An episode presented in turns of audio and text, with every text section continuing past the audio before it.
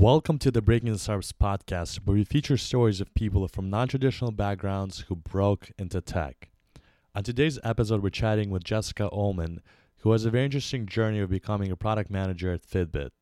After several years of working as an electrical engineer after college, Jessica decided to pursue her passion for education and join Udacity as a program manager, focusing on building out the nano degree program. She then took a leap into product management space and attended product school, which helped her get to where she is today. This episode is very special to us, not only because Jessica has an amazing break-in story, but also because this is episode number 50. Over the last six months, we've seen the Breaking Startups community grow to over 8,000 people on Facebook. We've crossed over 100,000 downloads and have been featured in TechCrunch, Entrepreneur, and other publications. But enough about us. This podcast is about you and highlighting amazing people in tech. Since starting, our listeners have graduated from top boot camps and broken into software engineering, product management, design, growth hacking, and other fields at awesome tech startups. After lots of conversations, we put together the recommended resources section on our website that has the most helpful resources. Whether you want to learn growth hacking or how to code, you could go to breakingintostartups.com forward slash resources to find out online courses or in person bootcamps that will get you on your way. Only thing we ask is please use our sign up links to let our partners know that you're a Breaking Into Startups listener to get a preferred rate or other perks. As always, give us your feedback by dropping a review on iTunes. It's not only the best way to tell our team what you think of this podcast, but it will also help us tailor the stories to what you, the listener, wants to hear. Without further ado, please enjoy this episode and let's break in. Growing up, we're told that in order to be successful, you need to be a banker, a doctor, or a lawyer. That's what the gatekeepers want you to think. But we're part of something bigger. We're part of a technological revolution. Either you're at the table or on the table, getting eaten. 10x. Yo, yo, yo, this is Ruben Harris. I'm here with the homies Artur and Timur Meyster, and this is the Breaking Stars podcast. Timur, can you please tell the people what we're doing today? Yeah, so today's a Friday. It's about 8.30. Um, so our guest graciously agreed to come and meet us. And we know that in our Facebook group, we asked uh, a lot of you which roles you were most interested in. And product management was one of those answers. So we decided to bring on a product manager on today's interview. Artur, can you please introduce the guest? Yeah, so we have the pleasure of chatting with uh, Jessica Ullman. Welcome, Jessica. And Jessica has a very interesting background. She built her first HTML and CSS website when she was 13 years old. And then she got involved in theater in college and discovered electrical engineering when she was a sophomore. And uh, that's what she majored in. She ended up working as an electrical engineer for a few years after school. And then uh, she decided to pursue her passion for education and joined Udacity, the nano degree program. And um, after that, she moved on to becoming a product manager at Fitbit. So she has a very interesting story. We're going to go deeper into all these aspects, but I wanted to just mention that I remember uh, when I was learning how to code, I actually took one of the front end engineering nano degrees um, a couple years ago. Yeah, nice. So then, yeah, you probably saw me, I guess. Oh my God. that was you. I remember you had a coworker too. yeah, Uh, yeah. The first, the first class, the HTML Wow. and CSS class. yeah, and I remember I liked it so much that I actually had Ruben take it too, and he uh, he was learning HTML and CSS and how to build like a. I think the first website was like building a, like I remember images of lions and Yep. uh, yeah, yeah, cats. yeah. Yep. Cats. Yep. awesome. Yeah, It's, it's, it's, a, it's a great, it's a great program. And for the people that are listening that don't know what it's all about, can you kind of give them a high level overview of what that is? Yeah, absolutely. So Udacity has what they call nano degree programs, which are basically targeted technical, mostly technical programs, although some non-technical now, designed to help get you a job. So there's front end web developer, there's iOS developer, Android developer, machine learning, even self-driving car. So it's it's targeted to teach you the skills you need to get a job in that area. yep. And Udacity, it's an education company, right? Yes. And these courses are free, right, for the public. yeah so the courses the courses are all free and then the nano degree program is well it depends two to three hundred dollars a month usually and then you get a review from experts uh, on all of your code, kind of feedback on your projects, and then also career support when you graduate to help you find a job. Cool. That's really cool. And, and anyone can do it remotely if they wanted to. right? Absolutely. Yeah. It's all online. No need to be in person at all. So totally self guided.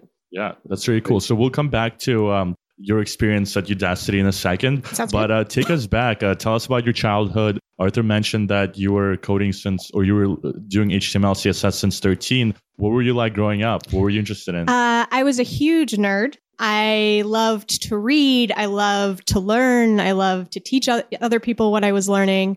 And I loved computers. I was kind of the de facto IT person uh, in my household, as I think many people our age were growing up. And I also was fascinated with the internet and how easy it was to kind of share your thoughts and ideas. My thoughts and ideas came in the form of a Sailor Moon fan fiction website. And I learned HTML uh, and CSS because I just didn't like the Angelfire templates. I thought they were really lame and I wanted to make my own. And so I did. and I maintained that website Is it up still? Probably not. I haven't tried it, but I would imagine it's probably pretty broken because I stopped maintaining it, I think, my junior year in high school. So it's been quite a while. Yeah. I remember when I was in middle school, around age of like 12, 13, we had a computer class Mm-hmm. and using some basic HTML, I made a website about it. Airplanes. Nice. I think we hosted it on GeoCities. Oh, yeah. So I don't think yeah. it's still around, but yeah, it was definitely a fun time. yeah. So Yeah. what did you end up doing? Um, yeah, go ahead, Ruben. I was just gonna say I love Sailor Moon too, and just Yay! want to talk about how, how you went to like like the other things that you were doing and how you started pursuing your your engineering passion. Yeah. So I think what's funny is uh, even though I was coding a website, I still didn't think of engineering or being a programmer as a job that I could do, that I w- was able to do. And I had an aunt who was a computer scientist at IBM who kept encouraging me. He was like, no, Jessica, no, seriously, uh, you can code. I promise. But I just didn't think I could. And I followed my passion for musical theater for a while until I decided that I did really like the idea of making money when I graduated from college. And so then I was like, well, my aunt's been telling me that I should do engineering, so I guess I'll check this engineering thing out. And then I then I found electrical engineering. I wasn't too sold on the straight programming being in front of a screen all day, but I really liked where the physical electronics met digital programming. So I liked programming physical devices that you could interact with. Yeah, and it's it sounds like after college, um, you went on to work for a, company that where you actually applied that skill. And uh, tell us a, little bit about that experience, and then what made you move out to the Valley. Yeah. Yeah. So graduating, I wanted to to leave Florida, but didn't really go straight to the valley because I think again it was I don't think I was good enough to work there. I have a degree from a Florida university, and if you work in the valley, you must have gone to Stanford or MIT or something. Like you have to be a really smart person. But I found a great company in Sacramento whose products I used in class. They were called Parallax. And I started in their education department and I was designing boards and products and creating projects for students to do in class and teaching teachers how to use robotics and microcontrollers in their classroom. So it was it was really great. It was really diverse. I made my first online videos there and then eventually moved on to being engineering manager for the whole company. So kind of setting the direction on what we were developing and what we were making and why. And then moved into a little bit more business oriented, helping to set up new distributors, new suppliers, visiting China and our factories and, and all of that good stuff too. But by then was looking to relocate to the valley, was then a little bit more familiar with it. Wasn't as high of a hurdle. I felt like, oh, okay, I could probably actually get a job there. I know people in who work in the valley. And so uh, Udacity was, I think, probably around for a couple years, but just starting to gain traction. And they were hiring. And so I started to bring up their iOS developer nano degree. So kind of wanted to keep close to education and kind of see that further. And then also trying to stick close to kind of dis- digital physical interaction with at least with the phone you can tap Yeah. and get some And what was your role at Udacity? Uh, tell us a little bit about that. Yeah, so I was program manager for our mobile nano degrees, or their mobile nano degrees now. So iOS and Android. So I started in creating the iOS developer nano degree, working with a team of curriculum developers and course developers to outline what we were going to teach and the projects that we wanted students to complete in order to demonstrate that they have mastery of the skills and knowledge required in order to get a job.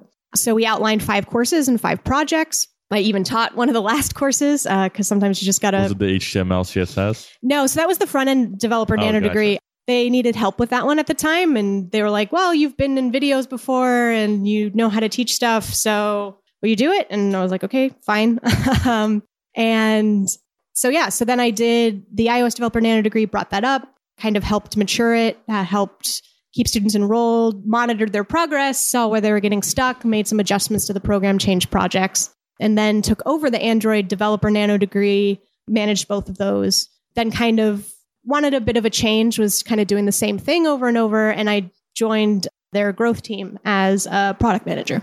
Yeah. Yeah. and for our listeners, Nano Degree is completely free Mhm. and it consists of like five, six different courses that help you get a pretty comprehensive view of the entire skill set. Mhm. And then at the end, once you graduate, you receive a certificate which you can use to put on your resume and actually start applying for jobs, which is very cool. And they have, can you just ma- mention some of the concentrations that of nano degrees that are there now? Uh, yeah. So yeah, I just make the what clarification to get the certificate you have to pay. But otherwise, yeah, How otherwise much you do could you take have to pay or what, what's Um, the approximate price? Uh, it depends on the class. So anywhere from like two to three hundred dollars a Mhm. month. Some are term limited now, so uh, kind of the the ones that higher that require a little bit higher level of knowledge. So artificial intelligence, self driving car, do a little bit more vetting and want to make sure people are a little bit more dedicated. So those are kind of on cohort models. But yeah, so iOS developer, Android developer, front end web developer, full stack developer. They just launched since I left digital marketing nano degree, virtual reality developer, and uh, data, not data science, data analyst. And yeah, Yeah. Awesome.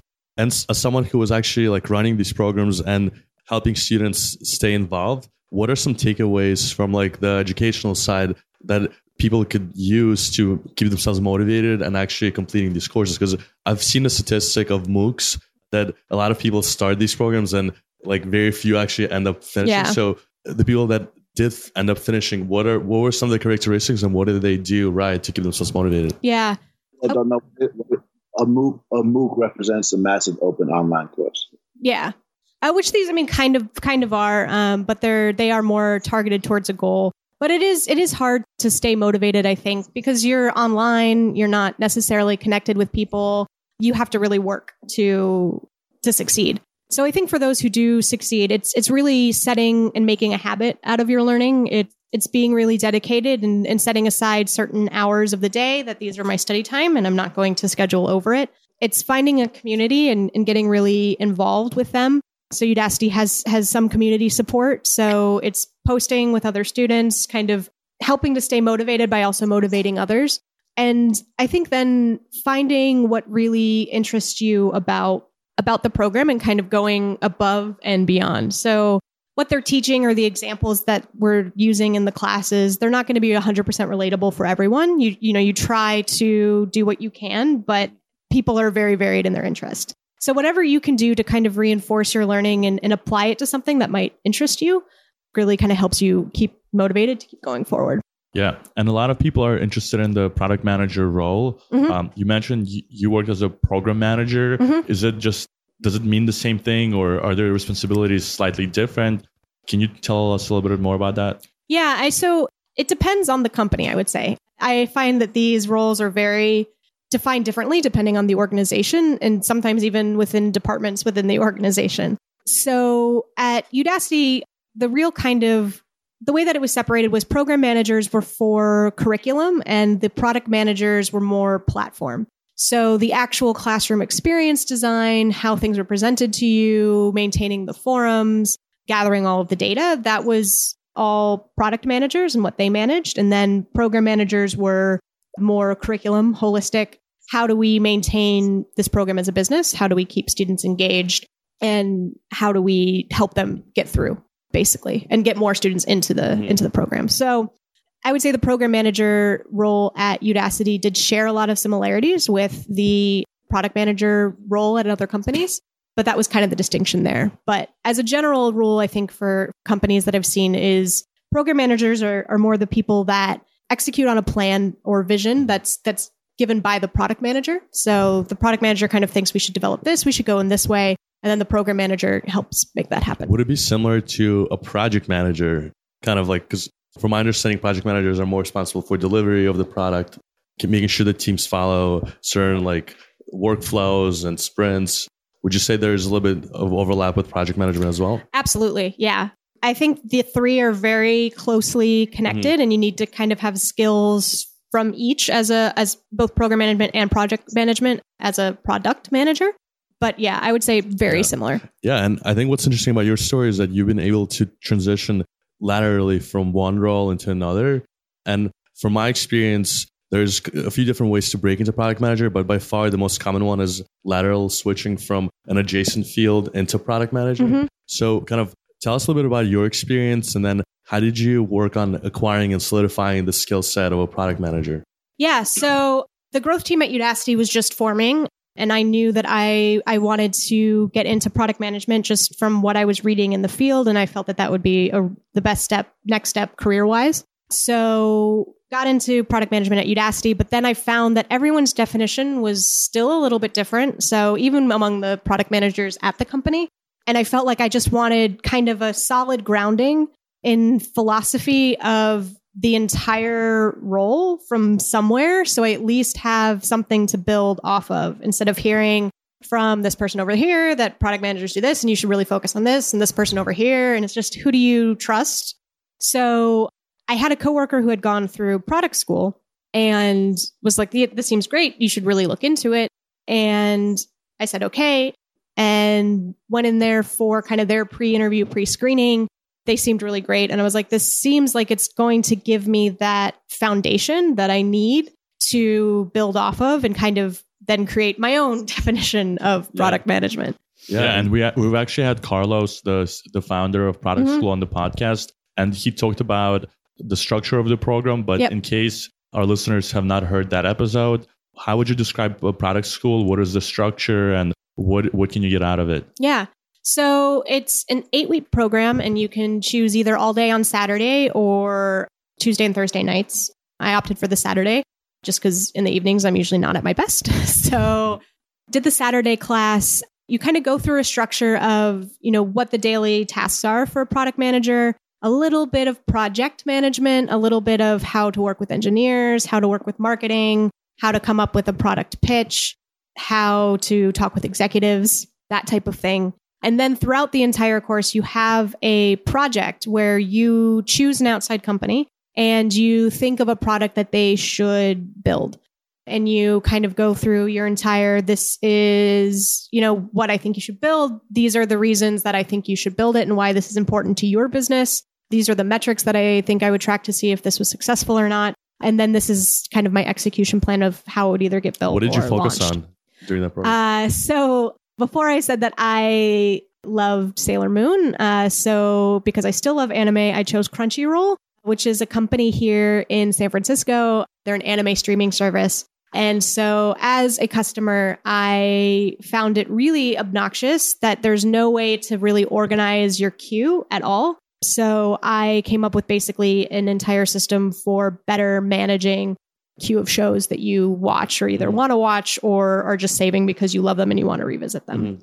Just basically as a means for I would think increasing engagement and kind of time on the platform mm-hmm. because it's if you can't find the show that you want to watch, yeah. it, you're not going to watch it. Like save for later or like right favorite. Yeah, and then you have a kind of a board where you could see all the shows. Right. Yeah. Because if you're list. people like me, I have like 50 shows because there are some that I love. And I'm like, one day I want to remember this and I want to come back and watch it. But then mm. it makes it really hard for me to find the shows that I'm watching mm. in this season yeah. and scroll. And actually, even sometimes I would be like, well, I don't want to scroll right now and I'm really lazy. So I'll just watch that show later. Yeah. Just curious, did you end up sending your final project to the company or do students typically actually share their work with the companies? Yeah, uh, they do. So I shared it and I didn't hear anything back. But there was another girl in the program who shared it, and I think she was doing OpenTable, and I think eventually got a job with them. Oh wow! Yeah. So it actually translated doing a project like that actually translated into her getting a job. Yeah, I mean, I think it's it's, it's really helpful because generally in product manager interviews, that's what they ask you to do. Yeah.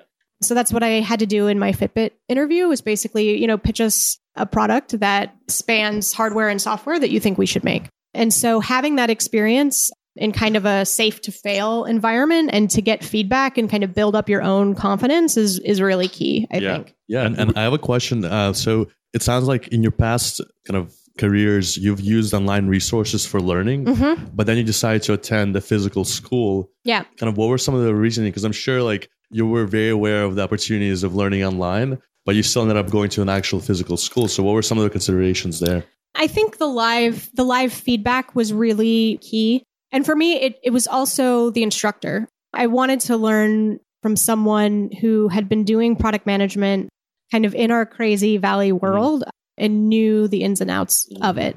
And there are some product management classes online. Uh, there aren't that many of the ones that I did. They didn't really seem all that helpful because I think it's a hard thing to teach online because you mm-hmm. do need that feedback. You need to give people the experience to try to pitch something, to look at like a business case and that you're trying to make and like tear it apart and be like, don't make this assumption. This is probably wrong. And not a lot of programs offered that. And so just product school seemed like a, a great place to kind Mhm. of practice and, and get Totally. feedback. And all the instructors actually have industry experience, and they're currently they currently work as product managers. correct? Yes, yeah. So my instructor was a product manager on the growth team at Lyft. And so, yeah, he w- and he was great. And he was just like, I'm just going to tell you random facts about things, or you know, this was my day, or what would you do if X, Y, or Z happened. So he was he was a really great instructor. So did that uh, did that experience help you get your next job, or how did you end up uh, getting a job at Fitbit? Absolutely. So I kind of applied on a whim, not really expecting to hear back. I had actually applied at Fitbit twice before and had never heard anything. So I figured third time's a charm. I guess it was.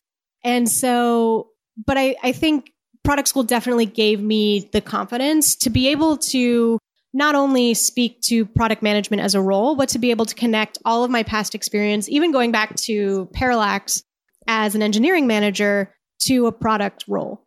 I was able to look back on my kind of whole career history and really craft a great story about me and why I would be a great product manager with tangible, actual examples. Mm-hmm. Yeah, and and as so a word that you've mentioned multiple times during this conversation is the word pitch. Yeah. and we talked a little bit about this in the pre-chat, just with your experience with musical theater and how it, it applies to your work as a product manager and how it helped you secure your job.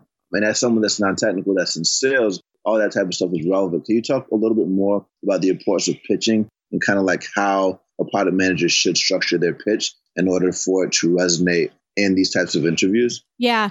I think pulling from personal experience is key because one, it's confidence within you. It's something that you know about and then people can really pick up on.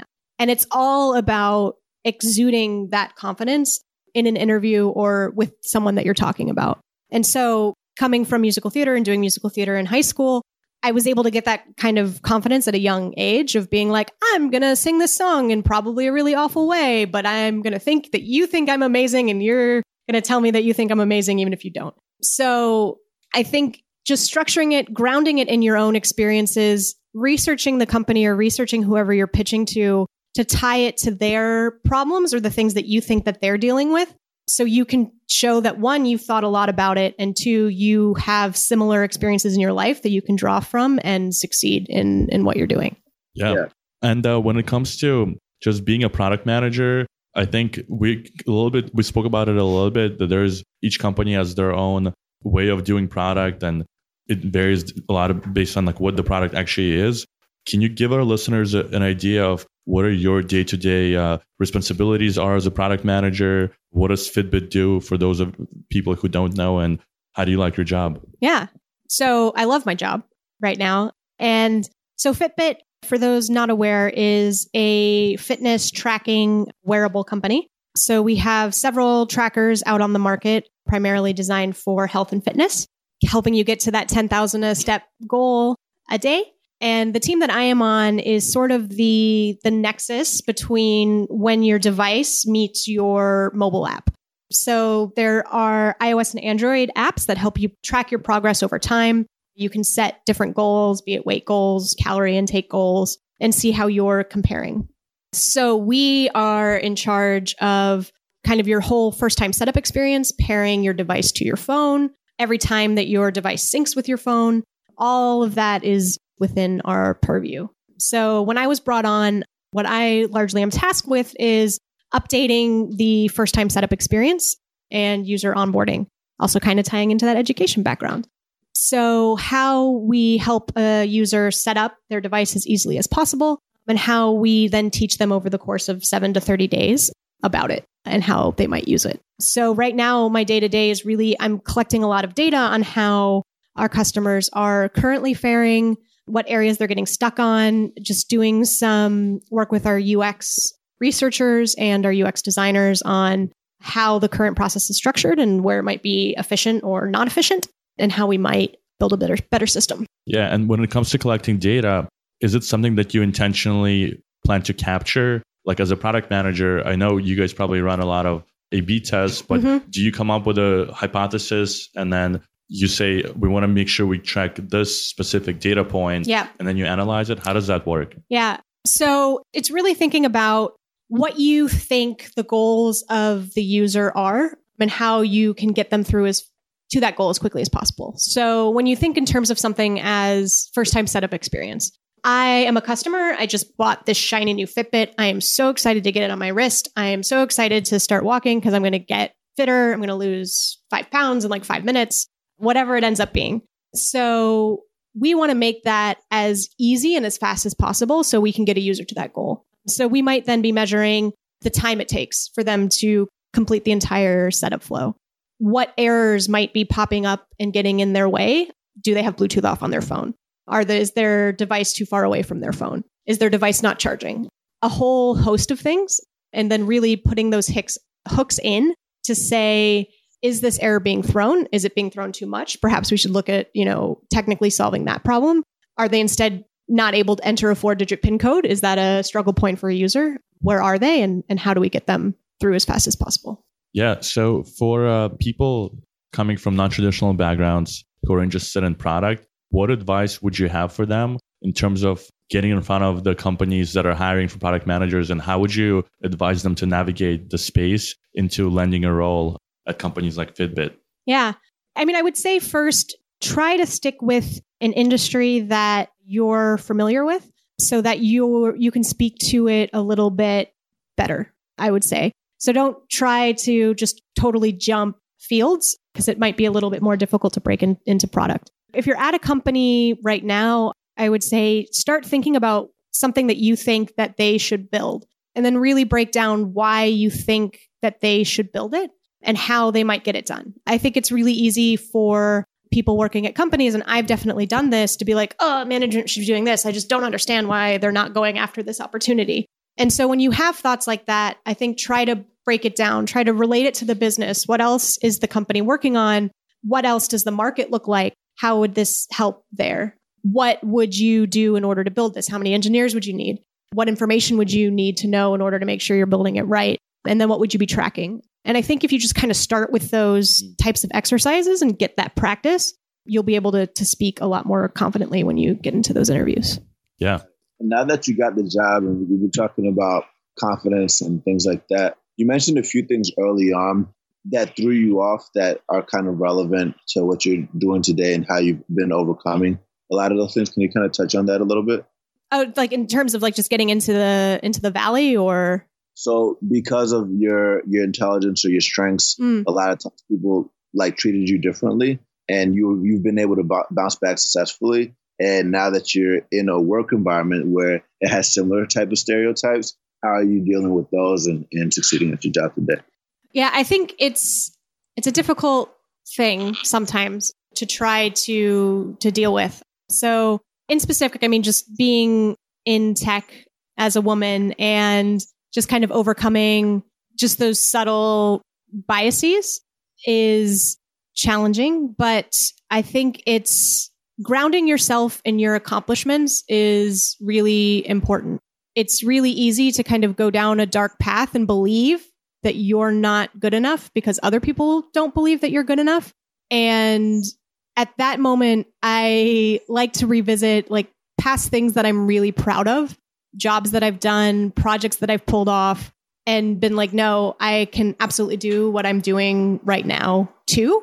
It's similar, there's similar qualities, and just kind of trying to build that that back up. Yeah. Are there any women uh, in, in in the tech industry that you follow or you admire? Yeah, I mean, so my aunt, for one, she's one of the major reasons that I became an engineer and, and went into tech. I think Sheryl Sandberg as well, just kind of the whole lean in and in terms of leading. I'm blanking on names, but I follow just so many great women on Twitter and just kind of pulling and hearing from their experiences. Anybody who speaks up who maybe I wasn't following before, or just anytime I read just a great medium post, just to kind of talk honestly about things is key. And you mentioned that when you were attending college, that there were a lot less women in your program. Sometimes you kind of face some obstacles from Yeah. your m- male uh, colleagues. Yeah. What advice would you have for younger women who are maybe like just starting their college careers? And kind of what advice would you have for them in terms of picking the major? And then also, how do you overcome some of those challenges? Yeah. Don't let the bastards get you down, I guess. I mean, can I say that? I don't know. Yeah. Yeah. It's hard. I mean, so kind of specifically from what you were mentioning, it happened very early. I had my first physics class and we had a study group and it was all men as it was wont to be. And I was asked to leave politely because they were tired of the girl having all the answers. Or not all the answers, but a lot of doing a lot of the teaching.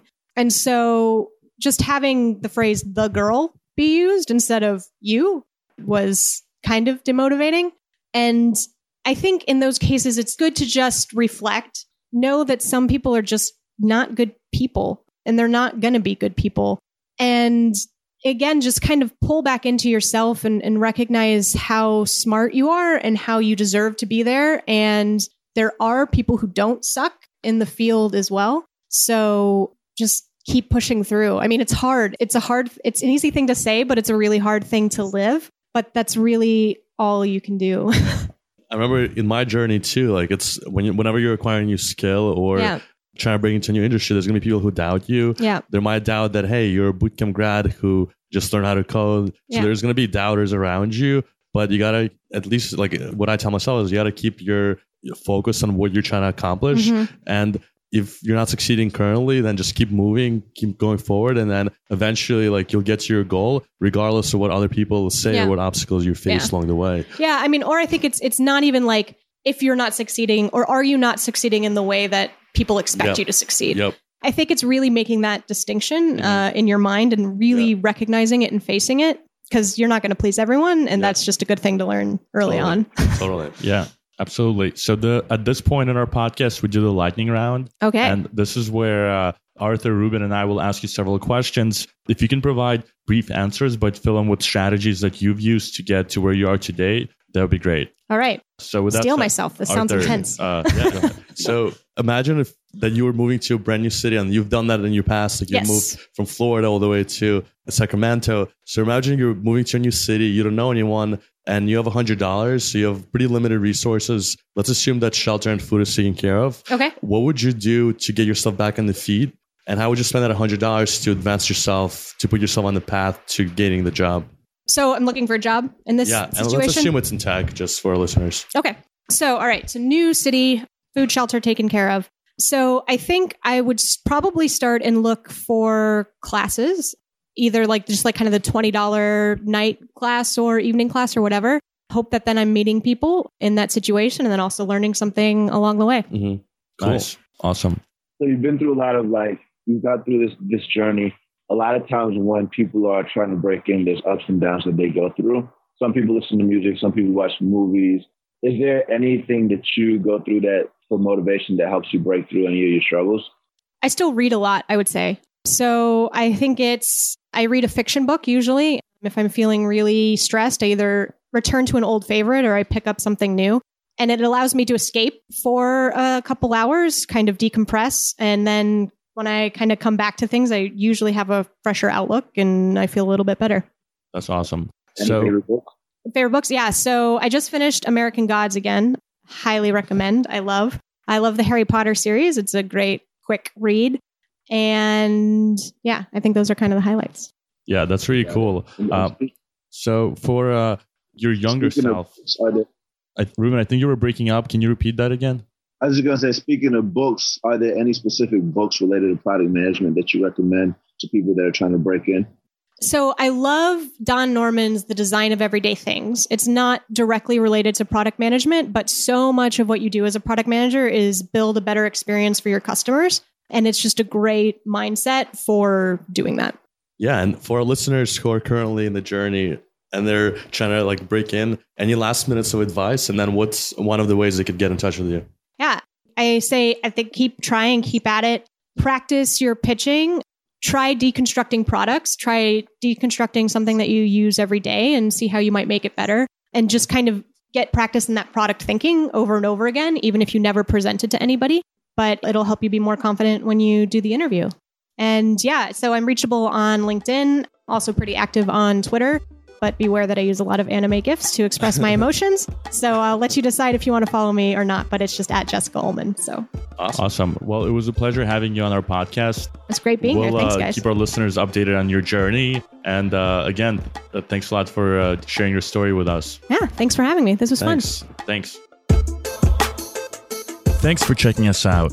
We appreciate you for listening and always love your feedback on how we can do better. If you enjoyed this, let us know what you thought in the reviews by going to iTunes, searching for Breaking into Startups, subscribing to our podcast, and leaving a review. Also, if you know someone who came from a non traditional background and is looking to break into tech, encourage them to sign up to our newsletter or tell them to join the Breaking into Startups community on Facebook. Remember, if they don't let you in through the front door, go through the back door, around it, under it, or through it. Let's break in.